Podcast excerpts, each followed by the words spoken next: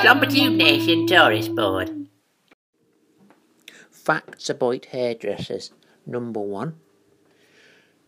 Hairdresser comes from the old nationist word Dresmond, meaning hairdresser. Well, actually, Dresmond was the hairdresser.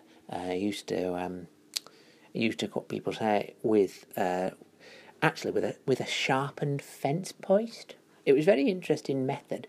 Very, I mean, the, the well, dangerous. Was all I can say.